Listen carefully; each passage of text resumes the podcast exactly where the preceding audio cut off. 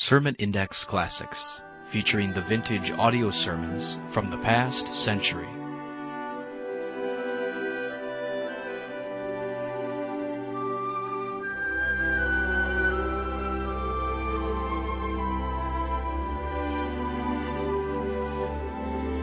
Welcome again to Sermon Index and today's program featuring some of the best sermons preached in the last century.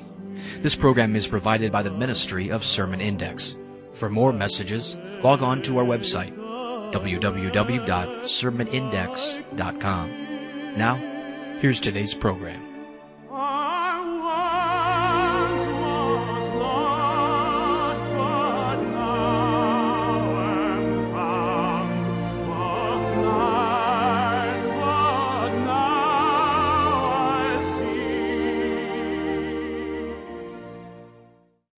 a day.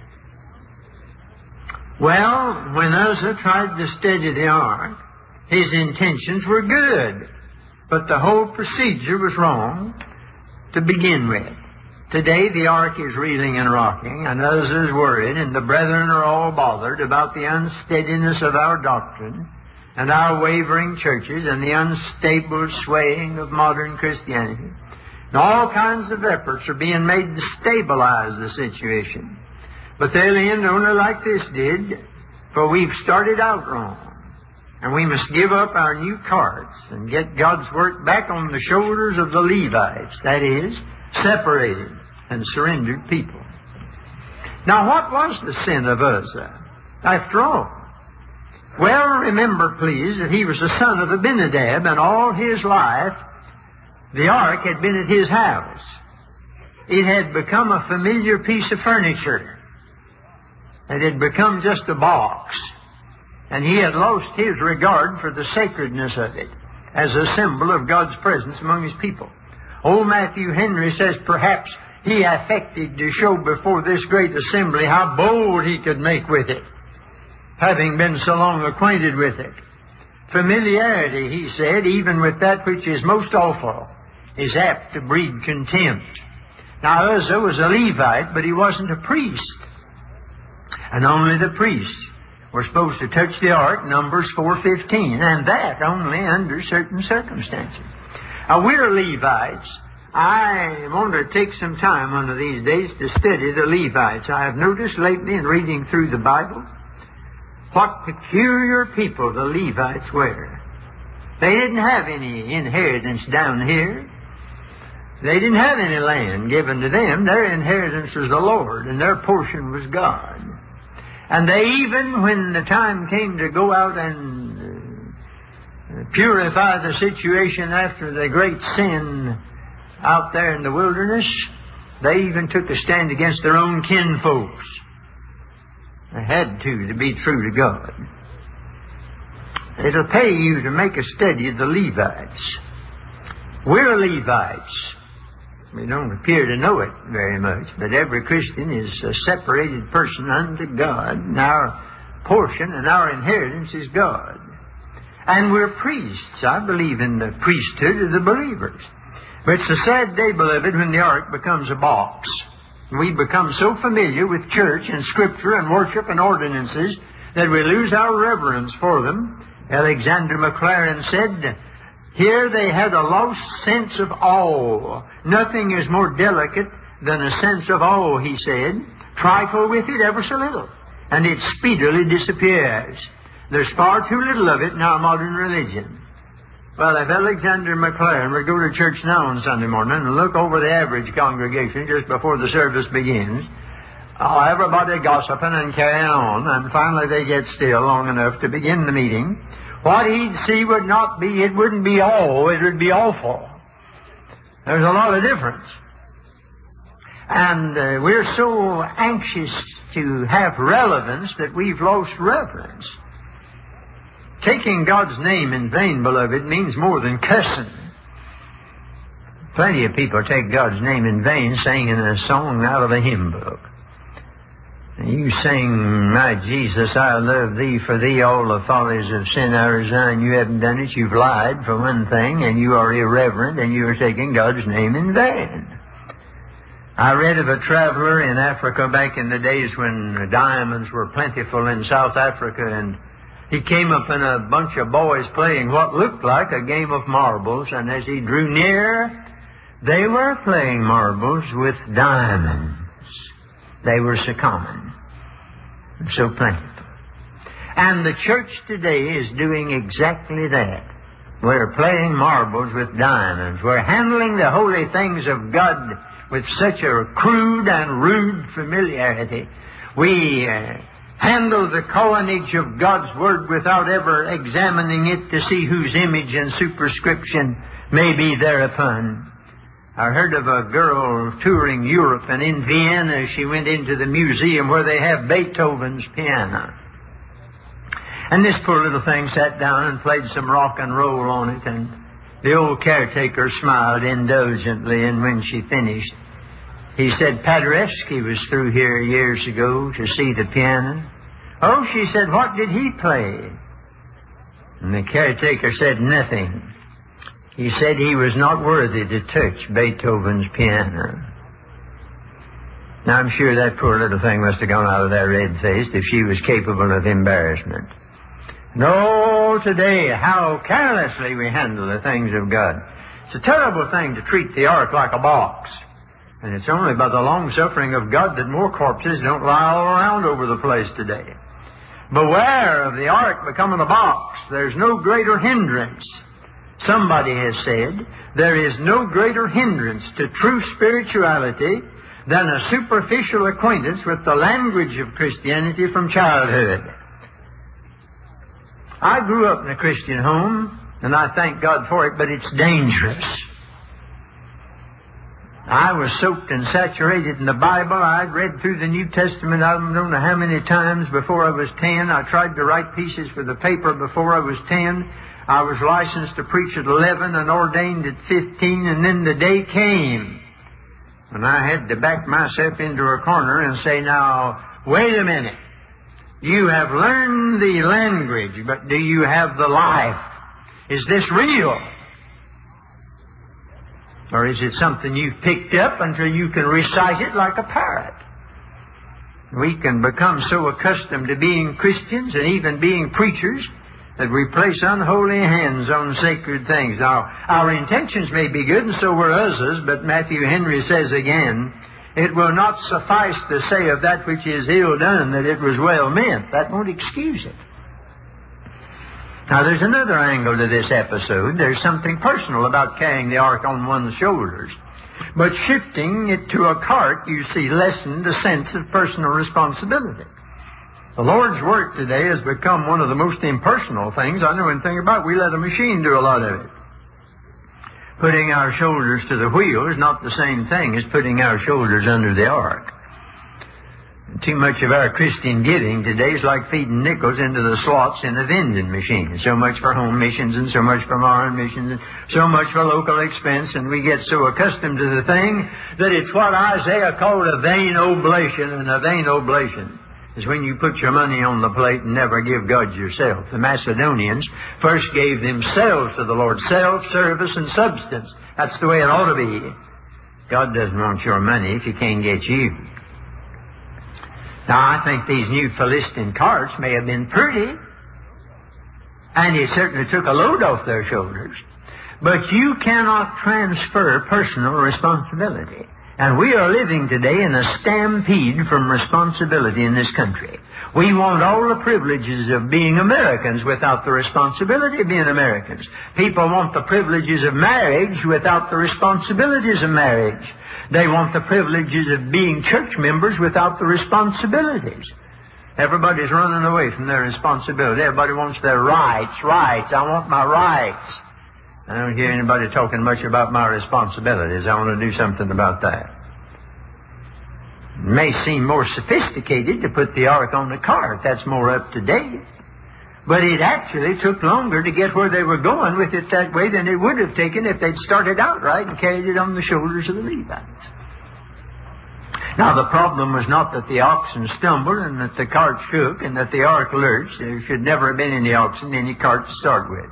And no matter how many Uzzahs try to steady the ark today, we're working on the wrong problem. We're not going to help matters making better carts and hiring more trained Uzzahs. We've got schools today turning out Uzzahs by the dozen. New ways of raising church money, new ways of interesting the young people, new ways to increase church attendance, new styles in church music. We've never had so many new carts running around all over the place. And never has the ark wobbled like it's wobbling now. There's plenty of fanfare and music, but it doesn't hide the fact that it wasn't right in the sight of God. I read a moment ago the thing was right in the eyes of all the people. Doesn't say it was right in the eyes of God. It's possible to put on quite a religious parade today that's a performance and not an experience, a form of godliness without the power. A.W. Tozer, who was one of the best writers of this generation, he was the Christian Missionary Alliance, and I knew him personally and I've read everything I can get my hands on that he wrote. He stuck his neck out on a lot of other things nobody else ever mentioned, but uh, he, he didn't hesitate. He was a prophet. He said evangelical Christianity is now tragically below the New Testament standard. Worldliness is accepted as part of our way of life. Our religious mood is social instead of spiritual. We've lost the art of worship. We're not producing saints. Our models are successful businessmen, celebrated athletes, and theatrical personalities. We carry on our religious activities after the method of the modern advertiser. Our homes have turned into theaters. Our literature is shallow. Our hymnody borders on sacrilege, and scarcely anybody appears to care. That's David's new card all over again. David finally came to his senses. Better late than never. And he said the ark should be carried only by the Levites. Well, that's what Numbers and Deuteronomy both say. He'd broken that rule, and that was the cause of all the trouble. I want you to remember one thing tonight, and that's what all this is about. God's work must be done by God's people, God's way. And if it isn't, it won't be done. I read in Acts when they appointed the seven, you know, seven men of honest report, full of the Holy Ghost and wisdom. Those are the qualifications for an office in church. Just because a man's a lawyer and talks all week doesn't qualify him to teach the Bible class unless he knows the Lord. Just because he's a banker and handles money all week doesn't qualify him to be the treasurer unless he's full of the Holy Spirit. Just because some woman's got a diploma from a music conservatory and can sing so high that Tetrazzini couldn't have sung bass to it doesn't qualify to sing to the glory of God unless she knows the Lord. You can't run a church like a department store. Only the Levites were qualified. They were sanctified. Don't be scared of that word sanctified. Baptists could use a little of it. Set apart to the glory of God. What's wrong with that? So David had a convocation and gathered all Israel together, and they went at it the right way this time. First Chronicles 15. I'm going around over the country calling a convocation, saying, now let's do God's work, God's way, if we're God's people. He assembled the priests and the Levites and gave them a charge, sanctify yourselves that you may bring up the ark of the Lord. Over in uh, Exodus, we are told about the oil with which the high priest was to be anointed, and there were three restrictions on that uh, oil that was to be used. Upon man's flesh it shall not be poured. You cannot anoint old Adam to do the work of God, the old nature. You mustn't make any like it. You can't imitate it to the glory of God. And if you put any of it on a stranger, you will be cut off from the people. One thing is certain in the Word of God, there are two verses that ought to be hung up in every one of our churches. They that are in the flesh cannot please God. Now, we don't seem to know that's in the Bible. They that are in the flesh, that means to say, when you came in this world, you were a son and a daughter of old Adam. And you were of the flesh and uh, that old nature. Well, you can't please God with that nature you were born with. Save your life. You can educate it and get it in the church and make it religious and all the rest of it, but it cannot please God. Never. And I read that God hath chosen uh, foolish things of the world and weak things and things which are despised. He did not call many wise men, not many mighty, not many noble. Why? That no flesh should glory in His presence. That's why He didn't call many folks. Aren't many rich people going to heaven? The Bible says so. God's got nothing against rich people, but it's pretty hard for them to be poor in spirit.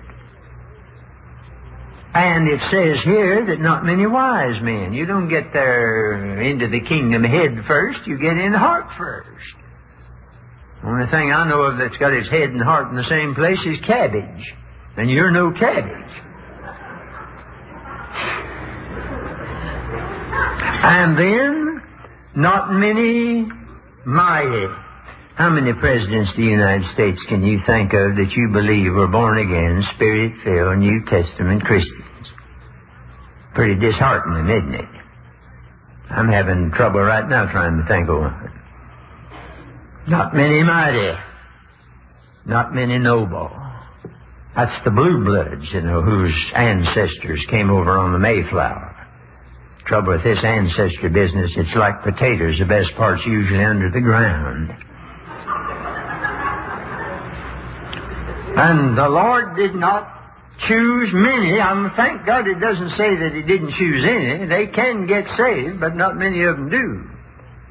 But He did not choose many because no flesh, no flesh. It may be wise flesh, it may be mighty flesh, and it may be noble flesh, but it cannot please God. Sometimes I think we Southern Baptists have just about rededicated ourselves to death. We're just always running down the church aisle rededicating, and nine times out of ten, it's the same old Adam doing it, and God couldn't use old Adam if he came down a thousand times and rededicated. We're running an old Adam improvement society. And people who have never died to sin and risen to walk in newness of life are marching down aisles rededicating themselves. That old nature's only one thing God says He wants done with it must be crucified. And it was crucified. You died when Christ died. I have been crucified with Christ. That old nature. I was dead in sin. Christ died for sin. I'm dead to sin. You can't crucify yourself. The Holy Spirit has to do it. That's one form of uh, murder that you can't commit. You can take poison, shoot yourself, drown yourself, but you can't crucify yourself. That's impossible. Holy Spirit has to do it. But it was done on Calvary. And that which is born of the flesh is flesh, and that which is born of the Spirit is spirit. And the new creature only can please God. And how we need to learn that today. We're pouring the oil on strangers. We're making imitations of the Holy Spirit. then David called all the musicians together. It's about time to do that again. If ever the church needed sanctified music, it is today. Church music has fallen on evil days. The church used to go to the jungle, and now the jungle's come to the church. I believe in letting the world sing the songs of the world. We've got a better song to sing. Let me take my voice and let me sing only, always for my King. That just about rules out everything else. Gospel singing is first of all a matter of the heart, not art. It's all right to learn how. It's all right to have the art. But we're to make melodies in our hearts to the Lord. Old Dr. Bell, Billy Graham's father-in-law, wrote, It is my opinion that should our Lord enter one of the, quote, worship, unquote, services now being contrived for youth, with their offbeat and frenetic music, nightclub atmosphere, flashing of lights, and slogans, the emphasis on psychedelic art, he might well wade in and say, take these things away. My house shall be called a house of prayer, but you've made it a den of psychedelic emotionalism.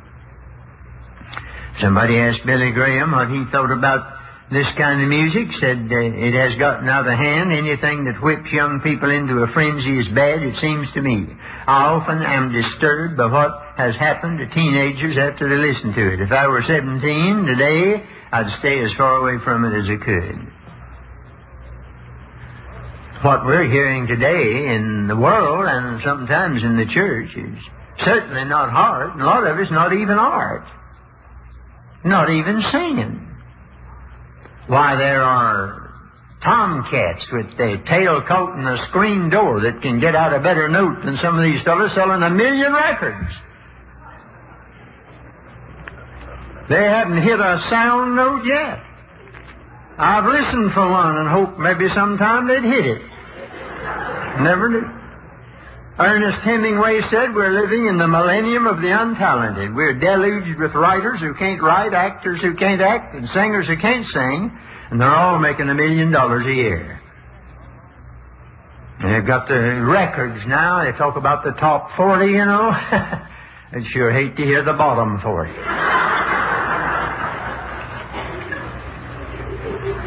There is no such thing as gospel rock. If it's gospel, it's not rock, and if it's rock, it's not gospel, because the whole thing came out of hell to start with.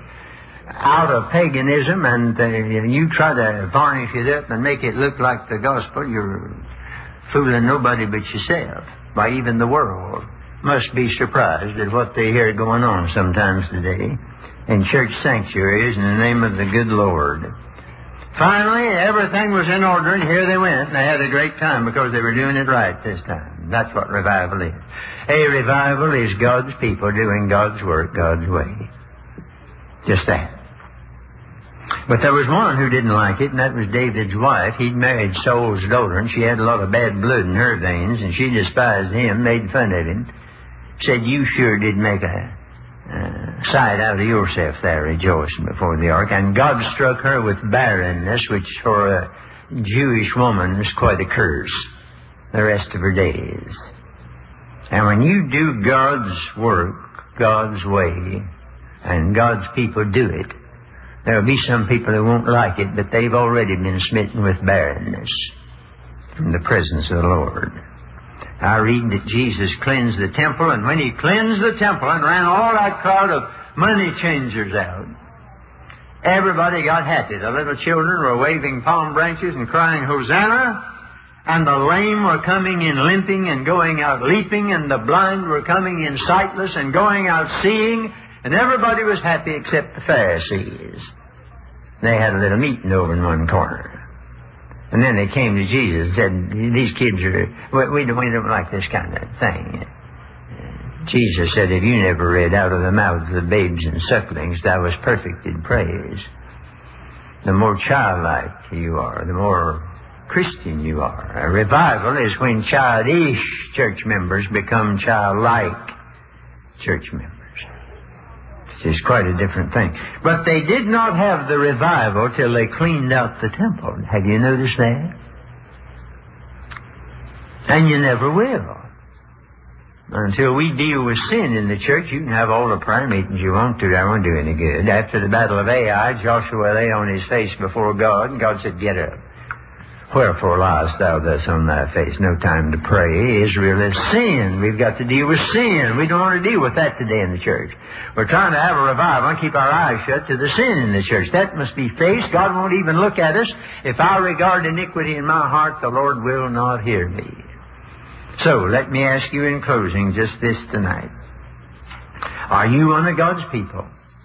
Are you doing God's work? And are you doing it God's way? Now, if you're what you've always been, you're not a Christian. A Christian's somebody who's had a change. Any man being Christ, he's a new creature. If you're just what you've always been, except that you've joined the church, well, you're just as lost as you ever were, that's serious. We've got so many unconverted church members. And then are you doing God's work? We hire church staff today to do church work, and then we come out on Sunday to watch them do it. We're all on the staff. All of us. The church at work is simply the church living for Jesus Christ seven days in the week. Driving trucks, raising children, teaching school, working in the shop, in the office, wherever a Christian is living for Jesus. That's the church at work. Not just what goes on at church on Sunday. We're so mixed up about church work. What is church work? Well, it's just uh, we try to stir each other up on Sunday and get renewed strength and recharge our batteries. But church work, really, the work of the church, is God's people living for God every day of the week. We're all called to full-time Christian service. You're supposed to live for God every hour of the day, every day of the week, every week of the month, every month of the year. What's that but full-time Christian service? Everybody's been ordained in that sense. The other day I heard of a fellow who said, I'm an ordained plumber. Well, that's all right. There are ordained plumbers in that sense, and ordained truck drivers, and ordained school teachers. If you're living for God, you've been ordained to live for Him, not in the same sense that a preacher has, but truly ordained. We're all supposed to serve God. But you can be one of God's people, and you may be doing God's work still not doing it God's way. You can go to church and not worship in spirit and in truth.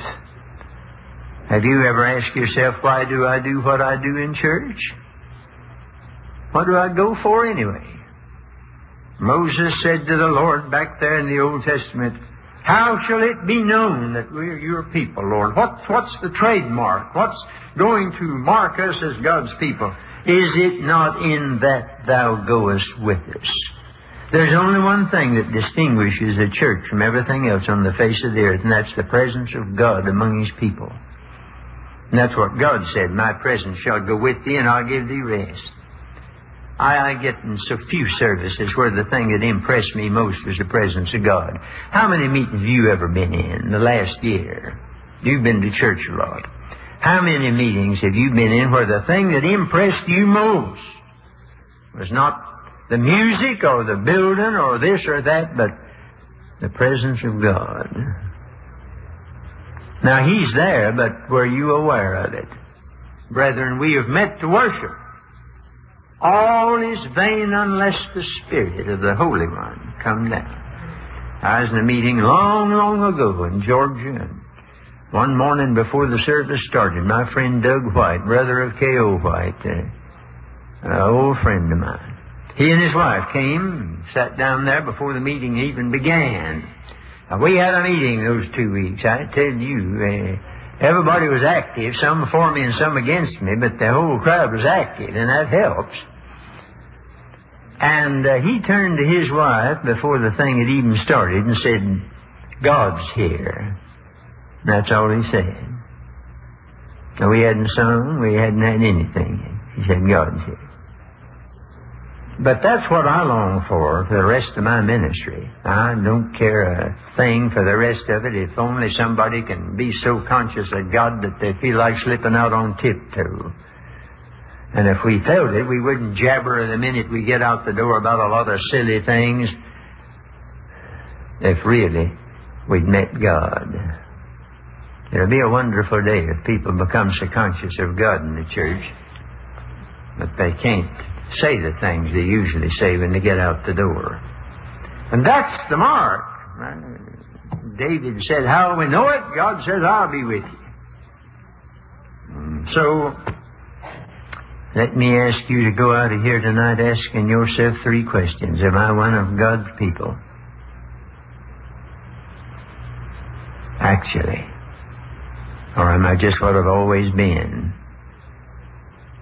Am I doing God's work? Not just church work. You can do church work and not be doing God's work. And am I doing it God's way? You can do church work and be one of God's people and not do it God's way. This is serious business. We preachers have to guard against it. We get so used to being preachers and so used to being Christians, we get in a rut. We're not conscious of the sense of God's presence among us. I hope you will be serious enough that this will haunt you tonight in your thoughts before you go to sleep. And you will check. Am I one of God's people doing God's work, God's way? We're not going to have an invitation. We're not going to sing. We're going home. I think sometimes we think we have to give an invitation every time, and we do, and we shake the tree too soon. Oh, we gets a basket full of green apples. It takes time. It takes time to face some of these things. Now you go out and think about it. I hope you'll come back under conviction. Maybe something's happened. I hope. Between this and the next one, if there is any next one. Shall we stand, please? Forgive us, O Lord, for borrowing all these arks from the Philistines. Forgive us for going out to the world to find out how to do it. Thou hast said, My ways are not your ways, my thoughts are not your thoughts. Help thy church to get back to where we get the ark on the shoulders of the Levites and learn what it means to have a personal responsibility to do the work of God. May the Holy Spirit fasten this truth so in the hearts of these people that they won't forget it, and that it'll bear fruit tonight and tomorrow and henceforth. And that there will grow out of these meetings a little group of new Levites who will carry the ark on their shoulders and not transfer their responsibility. We thank Thee for Thy presence tonight among us according to Thy word. And we trust Thee for the application of it to our hearts. In Christ's name, amen. Our prayer is that you have been blessed and encouraged by this sermon. To download full sermons, go to our website, www.sermonindex.com. You can contact us through the website, and please share a testimony of how this sermon has ministered to you.